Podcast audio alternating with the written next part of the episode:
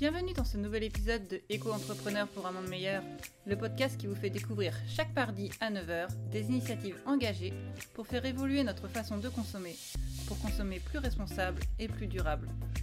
Pour cela, je pars à la rencontre d'entrepreneurs afin qu'ils partagent avec nous leurs concepts et leurs produits, mais également leur parcours et leurs convictions. Aujourd'hui, j'ai le plaisir de recevoir Raphaël, le cofondateur de 71%, qui développe des protections solaires et des soins qui allient efficacité et respect de l'environnement. Bonjour Raphaël, c'est un plaisir de t'accueillir dans ce podcast. Tu es le fondateur de 71%. Euh, Est-ce que tu peux nous parler un petit peu de ton concept? Alors clairement, alors déjà je suis le cofondateur. On a monté la société avec euh, mon associé et accessoirement meilleur ami Marc Lévy. Euh, et en gros, le concept de 71%, au départ, c'est qu'on est parti d'un constat de marché. Il n'y avait pas de produits qui correspondaient aux besoins des passionnés d'outdoor, des passionnés de surf, des produits solaires, donc qui soient vraiment euh, très protecteurs, très résistants à l'eau et euh, qui respectent également les, valeurs de- de- des gens qui font de la nature leur terrain de jeu, donc avec un impact minimum sur l'environnement. Ok, super. Et justement, comment est-ce que tu en es venu à créer cette entreprise? Qu'est-ce que tu faisais avant? Euh, Quelle a été ta démarche justement pour en arriver là? Ben, c'est voilà, c'est on est on est euh, moi au départ je travaillais euh, j'étais média planner online, euh, j'ai clairement un cœur d'entrepreneur euh, et on est vraiment voilà parti de ce constat de marché, il n'y avait pas de produits solaires qui correspondaient à nos besoins. Euh, L'idée c'était de lancer une société euh, dans le surf en pensant qu'on surferait toujours plus, euh, ce qui n'est pas le cas maintenant, mais on peut dire qu'on surfe mieux. euh, parce que euh, est protégé de la bonne manière et on essaie de minimiser notre impact. Donc voilà, l'idée c'était vraiment de faire des produits qui soient super efficaces, le plus naturel possible et euh, qui aient un impact minimum sur, sur l'environnement, que ce soit d'un point de vue formulation ou d'un point de vue packaging. Ok. Et euh, justement, est-ce que tu te souviens euh, d'avoir eu un déclic ou un moment où tu as pris ta session, que tu t'es dit, euh, bah non, maintenant là, je, je me lance, je veux le faire. qu'est-ce que qu'est-ce que ça aurait été Non, c'est plutôt, c'est plutôt un long process. C'est Ok. plutôt un long process. oui, il y a quelque chose à faire. Oui, on se rend bien compte.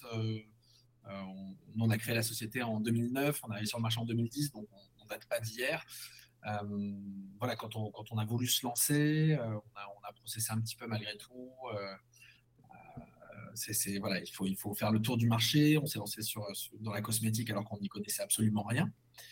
Et voilà, on s'est lancé un peu comme des cow-boys. Et ce qu'il faut savoir, c'est que qu'il y presque euh, 13 ans, 14 ans maintenant, le concept de clean beauty n'existait pas.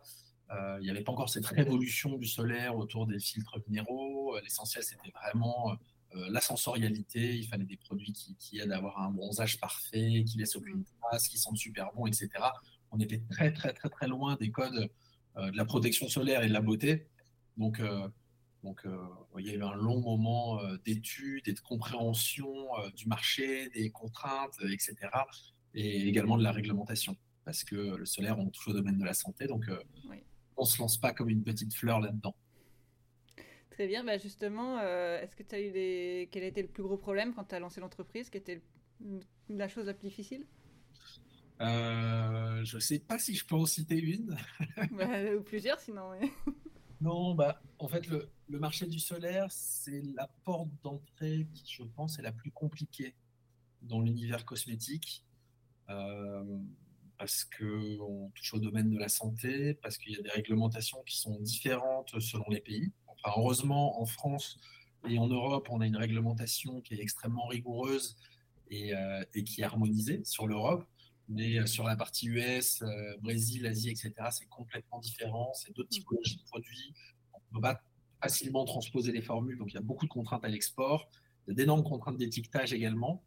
Euh, et euh, il y a des contraintes de fabrication, de, enfin, de tests. Ça coûte très très cher de développer des solaires. Donc ça crée des problèmes de cash et évidemment un univers concurren- con- concurrentiel qui est, qui est assez important et qui est euh, trusté par, par, par les majors de, de, de l'industrie. Hmm. Ok, bah, effectivement, ça a l'air assez compliqué, euh, surtout quand tu es parti en ne sachant pas grand-chose euh, là-dessus, de ce que tu me dis. C'est que, enfin, moi, de ce que je vois, c'est que tu étais vraiment très motivé à, à faire ça, en fait. Quelle était ta motivation principale bah, là aussi, il y en avait plusieurs. L'idée de le- enfin, être entrepreneur, c'est un truc que, je voulais faire, je voulais lancer une boîte, j'ai toujours voulu depuis que je suis tout petit. Et, là, je, pouvais associer travail et passion. Euh, j'avais pas conscience à quel point je pourrais me passionner pour le sujet de la peau et de la beauté, ce, qui est, ce qui est clairement le cas aujourd'hui. et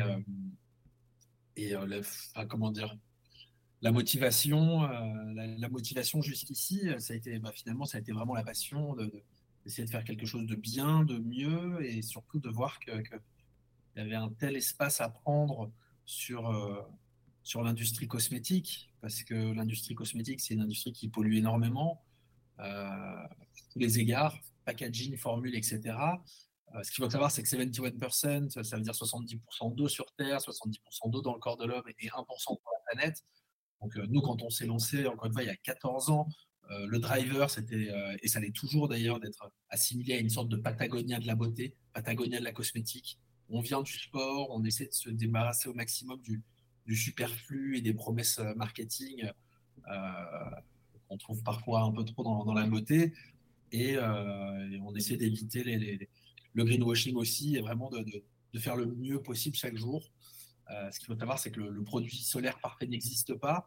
Le packaging parfait n'existe pas. L'idée pour nous, c'est d'être le plus transparent possible et de s'améliorer chaque jour, de se remettre en question comment on fait mieux, comment on peut être avec un moins d'impact, comment on inspire d'autres gens, d'autres marques, comment, comment on fait pour, euh, proposer des solutions qui soient désirables, pas culpabilisantes pour les consos, parce que c'est pas eux, euh, enfin les consommateurs, pardon, c'est pas eux de porter cette charge du fait de bien consommer ou pas. Je pense que c'est euh, à, nous, les, marques et les industriels, de proposer des trucs qui soient efficaces, conscients et, et aussi ben, super cool, parce que parce que ça coûte cher, c'est de l'argent qu'on dépense, et puis on a envie de retrouver tout ça là-dedans.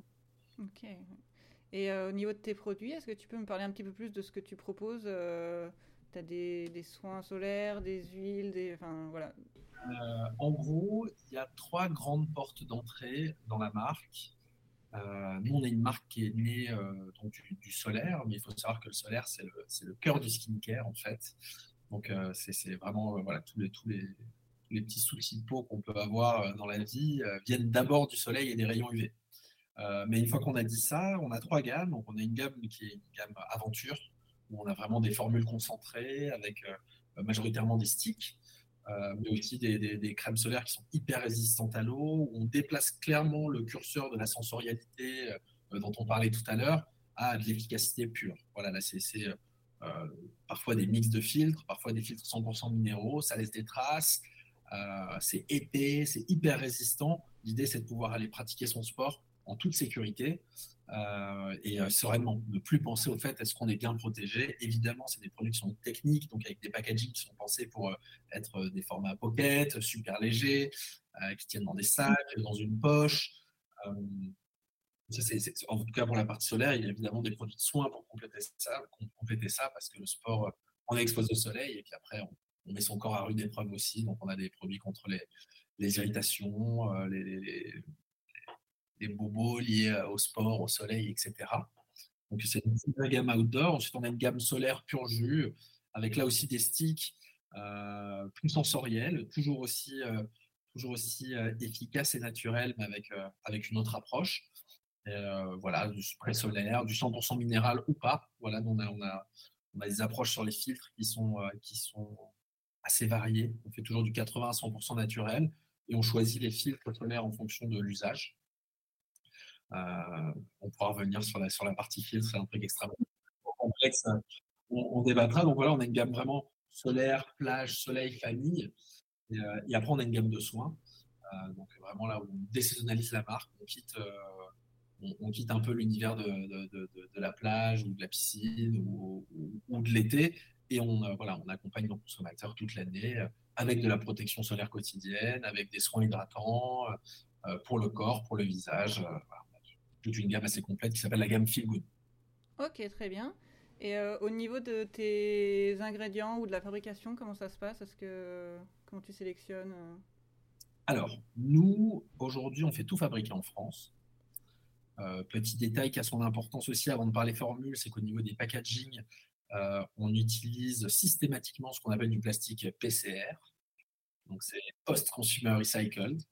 Je me suis pas tenté un, un, accent anglais hasardeux, mais, en gros, voilà, on utilise du plastique qui est recyclé. C'est le parti pris de la marque sur, le plastique. C'est vraiment euh, de rentrer dans l'industrie plastique. Il est créé, il n'existe plus, et à nous de faire de la demande pour qu'on rentre dans un, une consommation circulaire du plastique. Et plus on va faire de la demande, plus on va être capable d'améliorer ce, réemploi du plastique déjà existant. Ça comporte des contraintes en termes d'impression, Parfois, il y a des petits, des, petits éclats dans le plastique et des choses comme ça qui font que les marques de luxe et les grands groupes n'y vont pas. Mais, euh, c'est le lot des marques qui veulent s'engager, tant pis. Parfois, il y a des inclusions, parfois, il y a des variations de couleurs dans les, dans, dans, les, dans les impressions, mais en tout cas, on fait du plastique PCR, à minimum 50%, jusqu'à 100% sur certains de nos sticks, et on fait également du monomatière, c'est-à-dire que c'est du 100% recyclable. Parce que quand on n'est pas en monomatière, il faut savoir démonter le produit cosmétique avant de le mettre à la poubelle pour qu'il puisse être trié sans réintervention humaine. C'est la petite parenthèse. Euh, euh, Pâques, désolé, enfin, il y a beaucoup de choses à dire. je ne sais pas pourquoi je m'excuse. C'est là pour ça. Hein? Ça. et sur la partie formule, nous, on travaille avec des formulateurs indépendants. On n'est pas, on n'est pas associé à un laboratoire en particulier. Euh, vraiment, c'est une vraie volonté de notre part d'être indépendant pour aller pouvoir chercher les ressources et les expertises euh, là où, on trouvera les meilleurs. Et par contre, on fait tout fabriquer en France. Euh, donc, on a, nous, on travaille avec des cahiers des charges qui sont extrêmement marketing. voilà ce qu'on peut, ce qu'on veut, ce qu'on veut, j'allais dire claimer. Voilà les allégations qu'on souhaite mettre en avant sur nos produits. Voilà la partie technique. voilà notre blacklist de produits. Euh, et, on a un retour en soumission en produit. Euh, évidemment, une fois qu'on valide une soumission, on passe par un toxicologue euh, indépendant à vérifier tout ce qu'on raconte sur nos packaging, qui va tester les produits, qui va tester les indices solaires.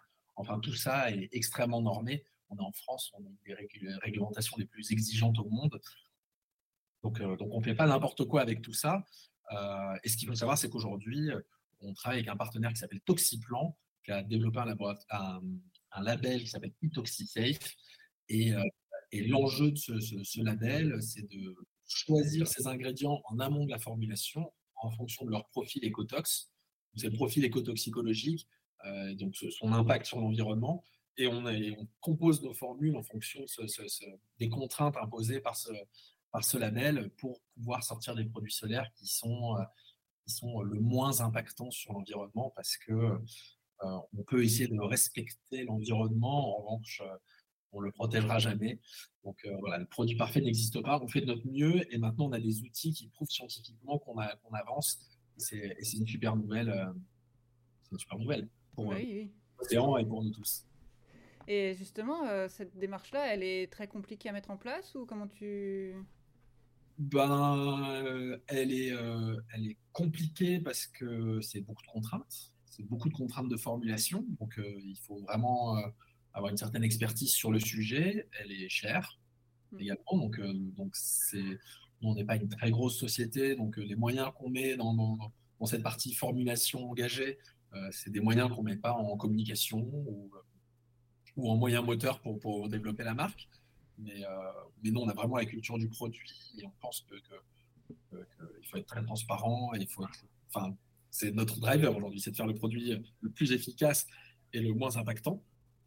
Donc, euh, donc oui, c'est beaucoup de contraintes, ça prend du temps, mais, euh, mais je pense que ça vaut le coup. Et c'est le sens de l'histoire de, notre marque et le sens de l'histoire euh, de la consommation tout court, d'ailleurs. Hmm. Et bah, justement, moi j'aimerais bien savoir voilà, quelles sont les valeurs les plus importantes pour toi que tu as envie de faire passer justement avec tes produits ben, je pense que c'est un peu ce qu'on se disait tout à l'heure, c'est euh, l'efficacité. Euh, nous, on n'est pas, on pas des fervents défenseurs du, 100% naturel ou du bio ou des choses comme ça. Parfois, la science a des réponses qui sont euh, nettement plus efficaces et, et, qui n'ont pas forcément un mauvais impact. Il faut arrêter de penser que les produits chimiques, c'est forcément des gros mots et que ça va être et que c'est mauvais pour la nature on a eu tendance à faire ça dans les médias et, les consommateurs ont, reçu ce message et, c'est bien dommage parce que du coup on s'y perd et c'est très difficile de démêler le vrai du faux. Donc nous c'est vraiment euh, l'efficacité, l'impact environnemental et, euh, puis après c'est une, certaine euh, décontraction malgré tout ça peut paraître étrange, mais, mais on fait des produits de, on, fait des, fait de la cosmétique, on n'est pas en train de sauver le monde, on donne du sens à ce qu'on fait, mais, mais voilà, je, mais en tout cas pour notre part, on n'est on est rien sans nos consommateurs et, et on est bien derrière la caméra. Très bien. Et euh, il me semble que tu soutiens des, des organisations. Est-ce que tu peux nous en parler un petit peu de... Avec plaisir. Euh, donc, nous, euh, bah, on, porte dans notre, on porte notre engagement dans notre nom, donc le One Person for the Planet, nous permet de choisir des, associations qui, avec qui collaborer, qui ont une vocation environnementale.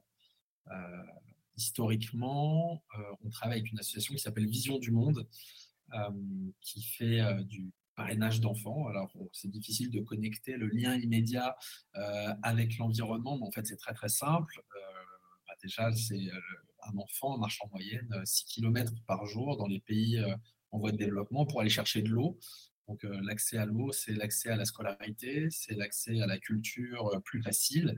Et, en fait, en, parrainant ces enfants, on participe à, des programmes qui permettent de mettre en place des puits, qui permettent d'irriguer et qui permettent de contribuer à des projets à grande échelle pour la reforestation de certaines zones, euh, notamment euh, euh, en Afrique et, en Amérique du Sud. Et, et pour nous, ben, c'est les enfants, c'est la vie, l'eau, c'est la vie, donc c'est hyper important pour nous, même si c'est un peu alambiqué d'un point de vue marketing et pas évident.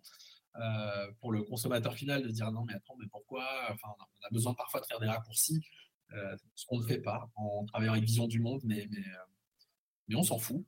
Euh, voilà, on n'est pas que des êtres de marketing.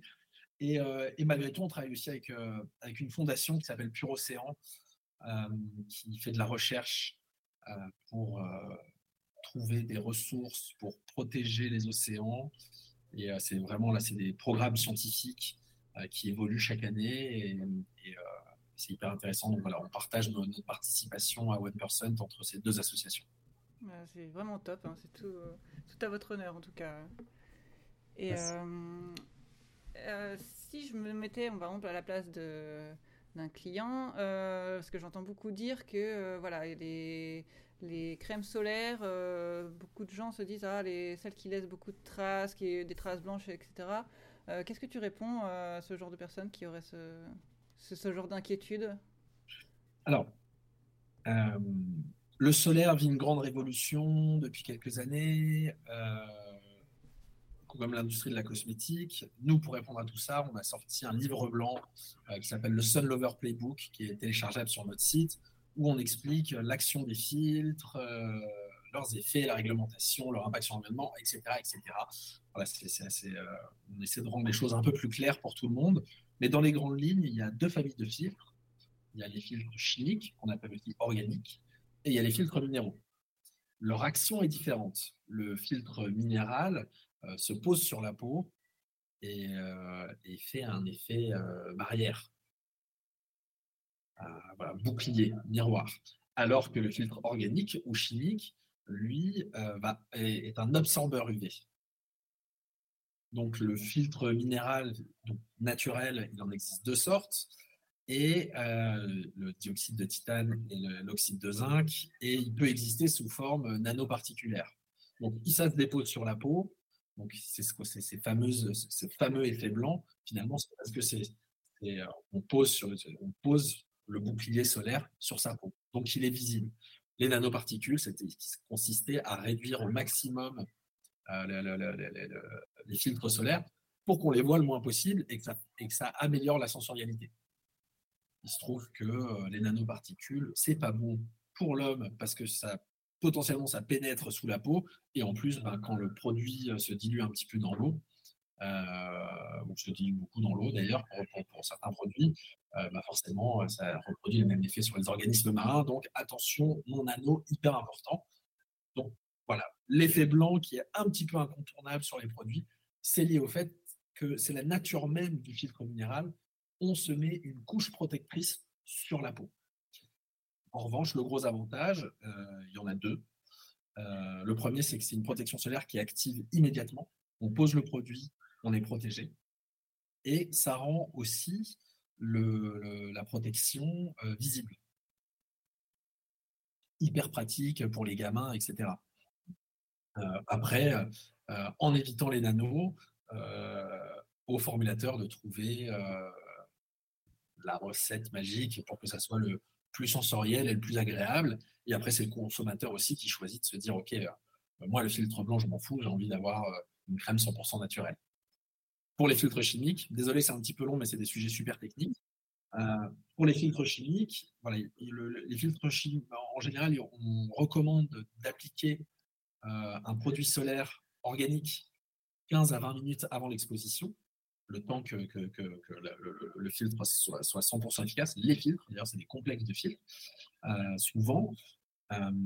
et, pardon, je me suis perdu dans mes explications, j'arrive. Et en fait, c'est des absorbeurs UV, donc c'est vraiment une, fonction qui est complètement différente. C'est invisible, donc évidemment, la culture du solaire est tournée autour de ça. Ce qu'il faut savoir, c'est qu'il y a des qu'on appelle des, bons filtres, des filtres clean ou nouvelle génération, justement, qui passent à la moulinette de, l'écotoxicité et aussi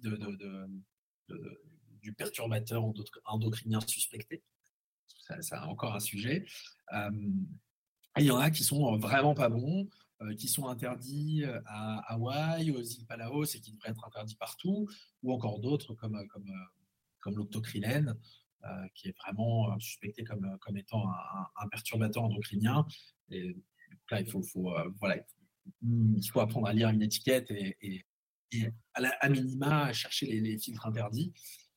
mais voilà, c'est la, chance qu'on a dans, dans, dans ce l'air, c'est qu'il y a une vraie révolution qui se passe et que maintenant, le marché a tendance à se cliner. On a beaucoup de chance. Le, respect des océans est devenu à la mode. Ok. Ben, merci beaucoup pour cette explication très détaillée. Euh, en tout cas, moi, ça m'a bien intéressé. Et euh, pour reprendre, moi, j'aimerais bien savoir, euh, dans la création de ton entreprise jusqu'à maintenant, qu'est-ce qui a été le plus compliqué pour toi depuis 2009 ou 2010 que tu t'es lancé? Un gros problème Qu'est-ce qui Le gros challenge, c'est euh, nous, on est, je, pense qu'on a vraiment été pionnier euh, sur, un, sur, un, sur un segment, sur un marché à, plein d'égards. Et euh, le gros problème, bah, c'est clairement le cash. Il y a des marques qui se. Enfin, nous, on s'est lancé, Instagram n'existait pas, on n'était pas dans la mode des DNVB, on, voilà, on, faisait de la vente retail, il n'y avait pas encore même d'acquisition sur Facebook. Euh, en 2009. Donc, euh, donc euh, on a vraiment dû se lancer, je dirais, un peu à l'ancienne.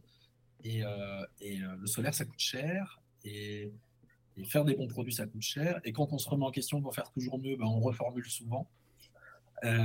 et, et, en face, on a des, acteurs de l'industrie qui investissent parfois jusqu'à 30% de, leur CA dans, le budget marketing. Donc, on a, et ils trustent l'espace médiatique. Euh, ça a été, ça a été euh, ouais, ouais, et puis voilà, ça a été euh, le gros sujet pour nous. ça a été de se faire connaître. Clairement, on a plein de super clients, on a une très très belle distribution. notre enjeu maintenant, c'est que les gens sachent, sachent qu'on existe. Et c'est le challenge de demain, mais, c'est bien. Ok, bah super. Et une, ta plus grande réussite, ou en tout cas, qu'est-ce que tu as accompli avec cette entreprise? Qu'est-ce que tu retiens? Ben, en fait, il y a vraiment deux temps de vie dans, dans, 71. Il y a une première partie où on est exclusivement surf outdoor jusqu'en 2018. Euh, donc, arrivé sur le marché en 2010, euh, on pivote la marque, euh, on transforme, on retravaille nos textures, nos, parfums, notre design pour le rendre beaucoup plus accessible à une cible plus large. la grande fierté, c'est d'avoir réussi à, faire ce pas, survivre au Covid accessoirement, faire ce pas et développer notre stratégie de distribution multicanale. On est toujours chez les majors de, l'industrie du surf. On se développe euh, chez des grandes enseignes de l'outdoor. Euh, on est aussi présent dans toutes les parapharmacies Monoprix, ce qui est, vraiment une, très grande fierté pour nous. Et on développe de très très beaux points de vente comme certains hôtels Four Seasons, comme Club Med, euh, plein de super concept stores aussi. Euh, on est présent sur le réseau Joli Moi. Enfin, on a, on a une très très belle distribution on peut toucher l'ensemble de nos cibles, du surfeur passionné qui va se trouver dans nos gammes techniques et puis dans ses besoins de tous les jours jusqu'aux jusqu'aux personnes qui veulent consommer des produits engagés, naturels et, efficaces. Parfait. Et moi, j'aimerais bien savoir, qu'est-ce qui est, quelle est ta motivation principale qui te pousse à continuer jour après jour? Bah, je pense que je, pense que les, entrepreneurs ont toutes la même. On, poursuit une sorte de rêve de, réussite, d'accomplissement. On, sert une vision qui, pour son entreprise et pour sa société qui, qui, bouge en permanence, mais, et, qui est sans doute sans fin. Euh, bon, voilà, je, je, je, je suis pas, suis pas là où j'ai envie d'être aujourd'hui avec. Euh, avec ma marque. Je pense qu'on a clairement la place pour devenir une marque leader euh, dans l'industrie du solaire. En tout cas, on a des, super produits, des super valeurs et, on ne perd pas de clients avec le temps. On ne perd pas de clients, euh, donc, euh, donc ça, nous confirme qu'on que, est au bon endroit. Donc, voilà, c'est génial. Il faut qu'on se fasse connaître, il faut qu'on implique notre communauté là-dedans parce que c'est ça dont on a besoin. Parce qu'on est une vraie communauté et je crois qu'on n'a pas perdu notre, authenticité en, en cours de route. Et, donc voilà, c'est des rêves de réussite, euh, entre guillemets, qui sont un peu plus grands que nous, mais, mais, euh, mais ce n'est pas forcément une réussite financière, même, même si ça en fait partie, il faut, pas, faut être honnête. On fait aussi ça pour ça, sinon je, j'irais surfer tous les jours, euh, et puis, et puis je serais content comme ça. Oui. Et, moi, j'aimerais bien savoir, quels sont tes projets pour la suite? Qu'est-ce que tu donc, euh, qu'est-ce que tu vois? Comment tu vois l'avenir? Est-ce que tu as envie de développer d'autres gammes de produits? Est-ce que tu enfin... Alors, euh, oui, il se trouve qu'en 2024, euh, on a accès à une grosse innovation. On lance de l'innovation, ce qui est très nouveau chez 71. on a accès à une, une molécule, une molécule photoadaptative. je ne sais pas si tu sais, Delphine, mais il y a une grande tendance qui est de dire qu'il faut porter du SPF toute l'année de la protection solaire toute l'année. Euh, nous, on est experts solaires et euh, notre discours serait de dire que c'est pas utile de porter de la protection UVB toute l'année. Donc, UVB, euh, c'est l'effet immédiat du soleil, c'est la brûlure. les UVA, c'est les effets long terme, et entre autres l'âge. Voilà, 20 à 90% des problèmes de peau qu'on a sont liés aux rayons UV. Et 95% des rayons UV sont des UVA.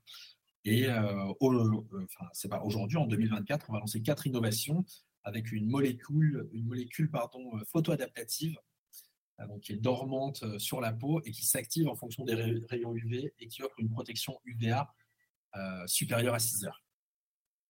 C'est vraiment, vraiment une molécule révolutionnaire, c'est une énorme opportunité de marché pour nous, on est hyper content et c'est un atout majeur pour tous les consommateurs parce que voilà, l'UVA, c'est c'est la, base de, ce qu'on va appeler l'anti-âge, de la protection jeunesse, euh, comme, on voudrait le dire.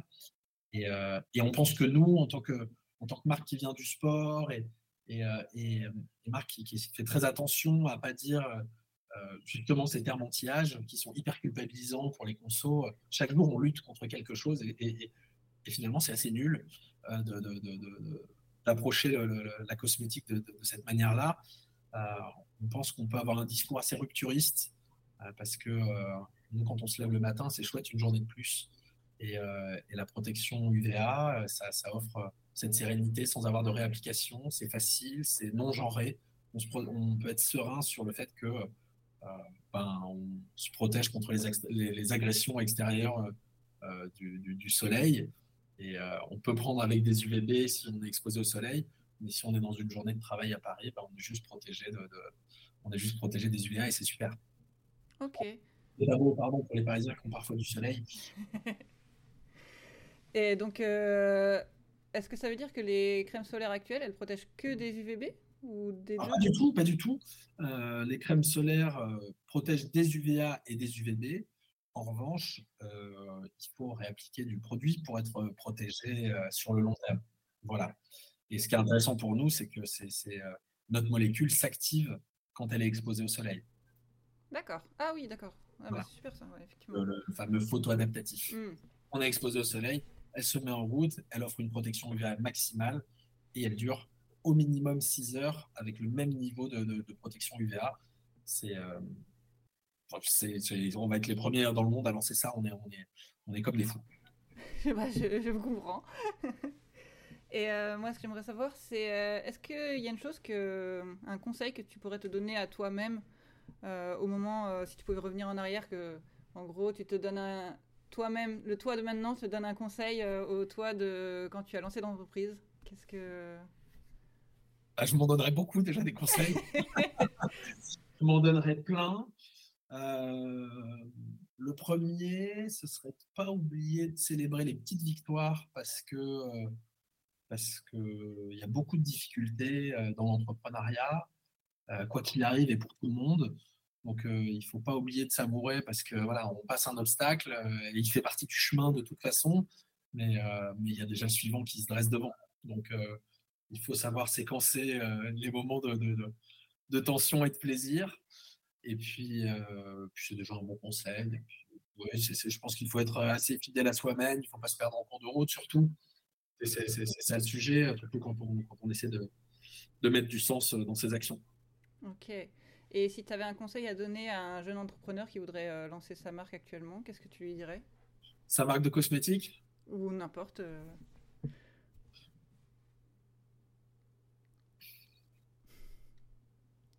Je lui donnerais. C'est difficile de donner un seul conseil. En tout cas, ce que je lui dirais, c'est que si on n'a pas de singularité, de uniqueness, vraiment, voilà, ça marche.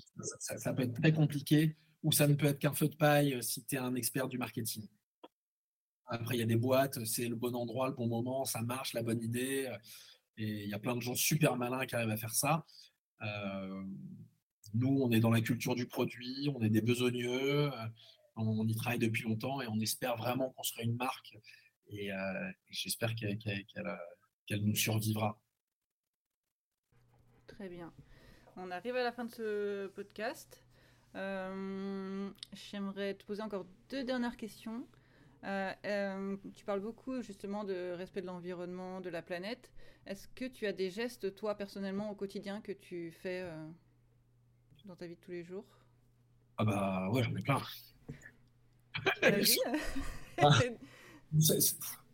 c'est. Euh, enfin, je sais pas, ça va du temps que je passe sous la douche à la façon dont je trie mes déchets, aux produits que je consomme, euh, aux fringues que je ne m'achète pas. non, mais c'est voilà, c'est euh, c'est vraiment un tout. Au fait que je privilégie toujours le train à l'avion. Euh, que je privilégie la visio euh, autant que possible quand on, quand on peut le faire. Que, voilà, c'est. En fait, l'engagement, c'est une question de compromis, c'est ce qu'on est capable de faire. Et c'est tous ces petits gestes du quotidien qu'on va mettre bout à bout euh, qui font que déjà on se sent bien avec ce qu'on fait et que ça nous donne d'une certaine manière bonne conscience. Et, je crois que plus on est à l'aise avec ce qu'on fait, plus on est capable même de rayonner auprès des autres et d'inspirer euh, son meilleur pote, euh, son mec ou sa nana. Et puis, et puis, et puis voilà, c'est comme la bonne humeur. Merci beaucoup pour cette réponse. Euh, une dernière chose que tu aurais envie de dire à nos auditeurs pour justement qu'ils viennent sur ton site ou s'intéresser à tes produits, qu'est-ce que Et ben, c'est que 71% c'est avant tout une marque de joie de vivre. Euh, et, le message premier, au-delà de, la, promesse de, la fonction produit, c'est euh, d'aller dehors et, de, profiter de la nature et profiter de la vie. Et euh, je pense que c'est des messages qu'on a encore plus besoin d'entendre en ce moment avec ce, monde qui marche sur la tête en tous les sens. Donc, donc voilà, il faut savoir reconnaissant de tout ce qu'on a et quand on il faut sortir dehors, euh, profiter, euh, euh, faire des câlins à des arbres. mais, voilà, il faut sortez, sortez, amusez-vous. la nature est un magnifique terrain de jeu et puis, puis, puis respectez-la évidemment. Eh ben, je te remercie beaucoup d'être venu dans, ton, dans ce podcast là pour justement nous, nous parler de, de, ton entreprise et de ton parcours. Je te souhaite ben, très très bonne continuation et j'espère que ton nouveau produit va tout exploser euh, l'année prochaine. C'est cool. cool. Merci beaucoup Delphine.